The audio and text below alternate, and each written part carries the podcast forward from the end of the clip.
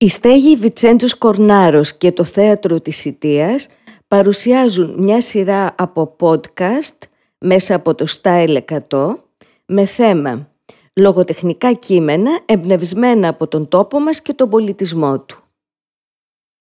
Ξεκινάμε αυτή τη σειρά με το διήγημα της Νίκης Τρουλινού με τίτλο «Ως φαίνεται θαύματα γίνονται πάντα» εμπνευσμένο από το έργο του εξαιρετικού σιτιακού αρχαιολόγου Νίκου Παπαδάκη.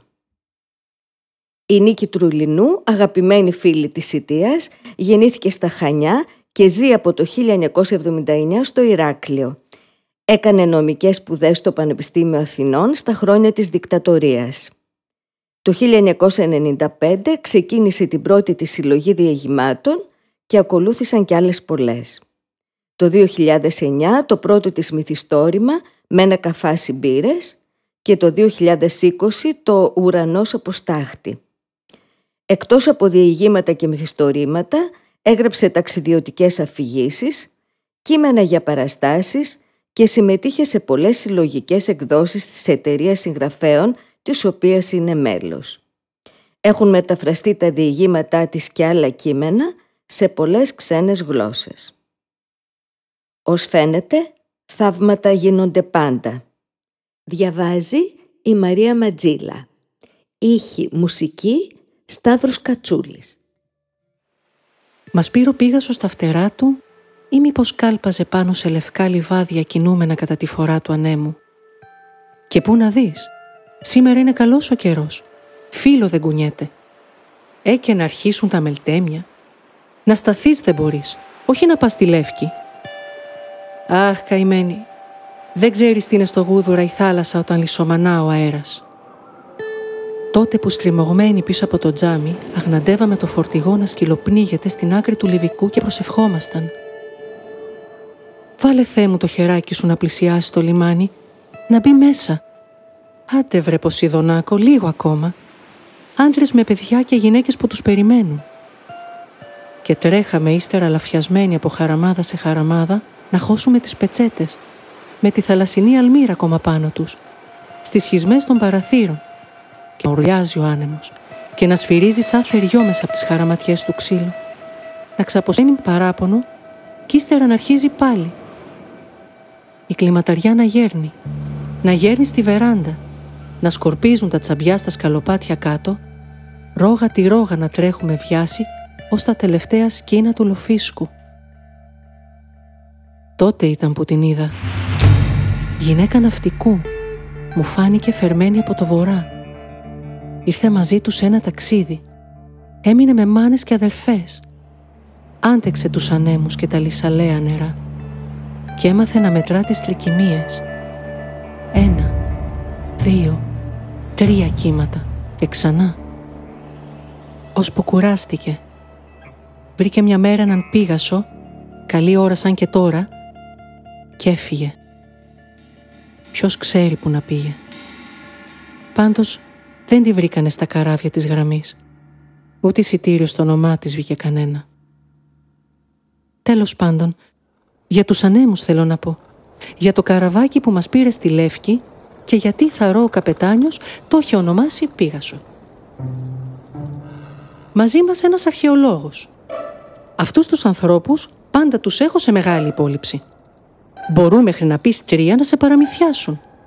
Τα Πριτανία και τις επάβλησαν να σκαλεύουν σου λένε ό,τι θέλουν. Και έλα τώρα εσύ, ο απλός άνθρωπος, να βρεις πού η αλήθεια και πού το ψέμα τους. Και όλα ετούτα. Επιστημονική αδεία παρακαλώ. Αυτός εδώ ο σημερινός είναι μιας κάποιας ηλικίας. Εύσωμος κάπως, με σορτσάκι εκστρατεία στην Αφρικανική Ήπειρο και ένα καπέλο ψάθινο πλατήγυρο με την κορδέλα του γύρω θετηγρέ. Πήρε τον Άγγλο πλοίαρχο αγαπητό κύριο Σπράτ παραμάσχαλα και ήρθε. Πάνε χρόνια πίσω. Είπε «Εδώ θα σκάψω». Και έσκαβε χρόνια δώδεκα, δεκατρία, με μια παρέα παλαβούς. Ξέρεις, εκείνους τους ιδιόρυθμους ανθρώπους που δίνουν νόημα στη ζωή μας. Τον έξοχο αρχαιολόγο και περιώνυμο στα μέρη μας επιστήμονα θερμός ευχαριστούμε. Και εκείνος κάθισε στην άμμο. Μια μπύρα, αυγά βραστά σφιχτά και κεφτεδάκια αφράτα, σαν σχολιαρόπεδα στις παιδικές μας εκδρομές και άρχισε. Λοιπόν που λέτε, ήρθαμε εδώ πρώτη φορά το 1976. Ο ψαράς που μας έφερε με τη βάρκα πήρε 2.000 δραχμές. Χαλάλι του ανθρώπου τέτοιο κόπο. Από το μακρύ γυαλό, παράλληλα με το κύμα, και ύστερα από τη μονή του καψά, ίσα αντίκρι και ανατολή. Εδώ δεν είναι Ελλάδα, εδώ είναι Μεσόγειος και τα στενά του Γούδουρα. Τέλος πάντων. Έστειλα την απόδειξη στο Υπουργείο με τα οδηπορικά μου ως καλός δημόσιος υπάλληλος που έχει την τιμή να υπηρετεί το ελληνικό κράτος. Μου απάντησαν με υπηρεσιακό έγγραφο πως τέτοιο νησί, Λεύκη ή Λευκή, ποια σύλλαβη τονίζετε κύριε, δεν το γνωρίζουν και είναι πρέπον και ορθό να αποστείλω βεβαίωση εκδοθήσαν υπό των ναυτιλιακών εταιριών της νήσου, δια της οποίας να βεβαιούται ότι ουδεμίαν εξ αυτών εκτελεί στην λευκή νήσον τίου των δρομολόγιων. Έστειλα τη βεβαίωση. Την έστειλα. Μαζί και ένα χάρτη του Λιβικού πελάγους και των νησιών του. Έλαβα νέο έγγραφο. Να συντάξει, λέει, η αρμόδια αρχή του τόπου βεβαίωση ότι ο ναύλος εκ δραχμών 2.000 είναι ο κανονικός και δεν εζημιώθη το έθνος των Ελλήνων. Τέτοιο χαρτί δεν γίνεται. Το ξέκοψε ο λιμενοφύλακας. Αφού πλεούμενο δεν περνά απέναντι, ο ναύλος είναι ελεύθερος. Ποιος θα τον εκρίνει; Κατέφυγα σε συνάδελφος στην πρωτεύουσα της νήσου. Για να μην κουράζεσαι και να ξεμπλέξεις με το Υπουργείο, φτιάσε ένα χαρτί που να λέει ότι ο ναύλος, όσος είναι, κατεβλήθη ενώπιον της τοπικής αρχής του κυρίου λιμενοφύλακα. Καλά. Να δώσεις τα λεφτά στο βαρκάρι πάλι μπροστά μου, να κάνουμε τη βεβαίωση και τα παίρνεις πίσω όταν βγείτε έξω από το γραφείο, είπε ο Μανώλης. Φίλος στη ρακοκατάνοιξη και ψίστης καλός του χταποδιού στο κάρβουνο. Αλλά μωρέ, φίλος είσαι, δεν λέω. Άσε όμως να πάρω τηλέφωνο το λιμενάρχη στην πρωτεύουσα. Ξέρεις τώρα, Υπάλληλοι είμαστε. Από ένα μισθό ζούμε. Τι! Ναύλο σε βάρκα να τους πάει στα ξερονίσια, στην ξεραήλα και τον άνεμο. Τρελάθηκες. Εκεί ούτε τα κατσίκια το Γεροντογιάννη δεν τα σημώνει πια. Ουδής ναύλος αναγνωρίζεται εξιοδήποτε ποσού. Και άκου, μ' ακούς; Να συλληφθεί πάρα αυτά ο Βαρκάρης, ο οποίος παρανόμως μετέφερε ανθρώπους στην περιουσία του έθνους των Ελλήνων. Τα νησιά είναι δικά μας, κατάλαβες; Έχω ευθύνη. Ακούς, να συλληφθούν οι καταληψίες με τη διαδικασία του αυτόφορου και να οδηγηθούν εδώ, στον κύριο Σαγγελέα. Μέσα θα πάνε. Ακούς; Ποιο αυτόφορο καλέ. Οι άνθρωποι, αρχαιολόγοι πράγμα, μιλούν για ναύλο στα κουφονίσια αρχές καλοκαιριού.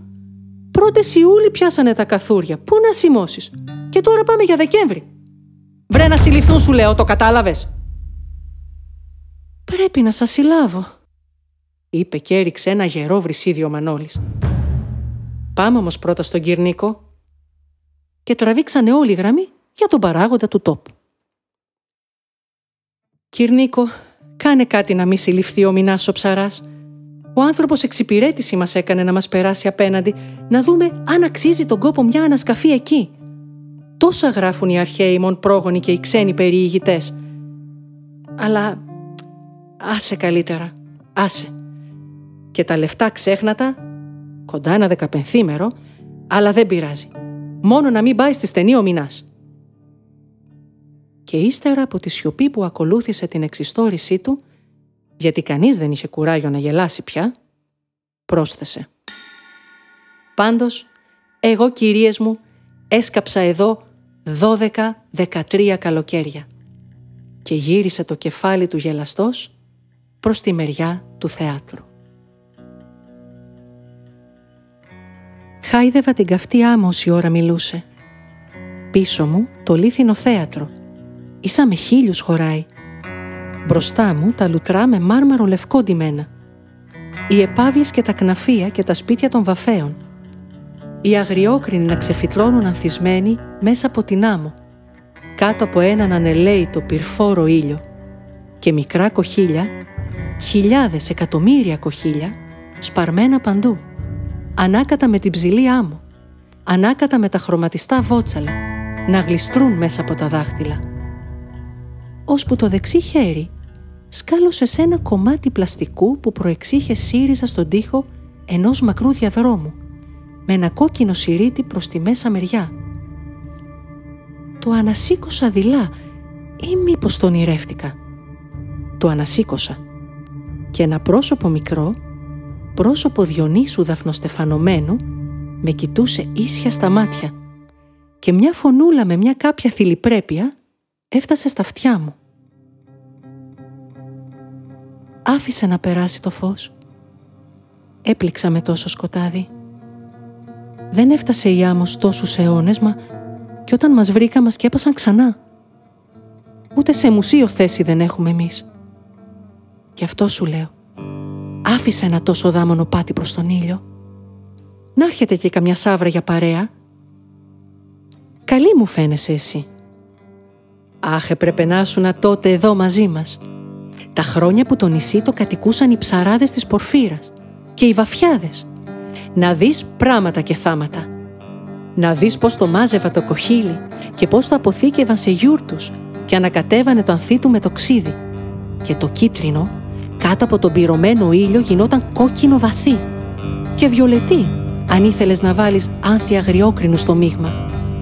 Κι ύστερα, σαν το χρώμα ήταν έτοιμο, βγαίναμε θεοί και άνθρωποι στο ψηλό κορφί της στρογγύλης και λαλούσαμε. Με τις κοχυλένιες μπουρούδες, από καράβι σε καράβι, από στεριά σε θάλασσα. Να ακούσουν όλοι. Οι Ιτάνες και οι Ιεραπίτνοι, οι Φίνικες και οι Πτολεμαίοι και οι Αλεξανδρινοί, πως το χρώμα ετοιμάστηκε. Οι γιορτές αρχίζουν. Και έφταναν όλοι. Με τα αμπάρια γεμάτα κρασί, ψωμί κρυθαρένιο, το ασίμι ακριβοζυγισμένο και τους θειάσους τους, εξάπαντος αυτούς, σε απαρτία. Άραζαν τα πλεούμενα παραμονές του μεγάλου φεγγαριού και με το φως του ηθοποιοί έβγαιναν στη σκηνή οι πρώτοι των καλίστων τα πάθη μας να εξιστορήσουν. Ύστερα έσμιγαν οι άντρες με τα θηλυκά ολονυχτοί στα ακρογιάλια του νησιού. Οι πόθοι έσβηναν θαρείς με τη δροσιά του κύματος. Σώματα και κοχύλια μαζί σε πορφυρένια ή μάτια απλωμένα. Το φεγγάρι έμοιαζε να αναχωρεί όταν επιτέλους ζήγιζαν την πορφύρα. Στις πελίκες και τα ηγδία τη φόρτωναν και μας άφηναν πίσω τους. Ώσπου ο φθόνος τα έκανε όλα λύθη και σιωπή. Γι' αυτό σου λέω, να μου αφήσεις μια τόσιδα χαραμάδα ήλιου και αλμυρού νοτιά. Αυτός μας έφερε εδώ, αυτός μας κόρπισε. Αχ, και τι να πεις. Πήρα ένα μικρό βότσαλο. Το τοποθέτησα σχεδόν με δέος στη χαραμάδα μπροστά μου. Έκοψα ένα αγριόκρινο και το άφησα στη σχισμή.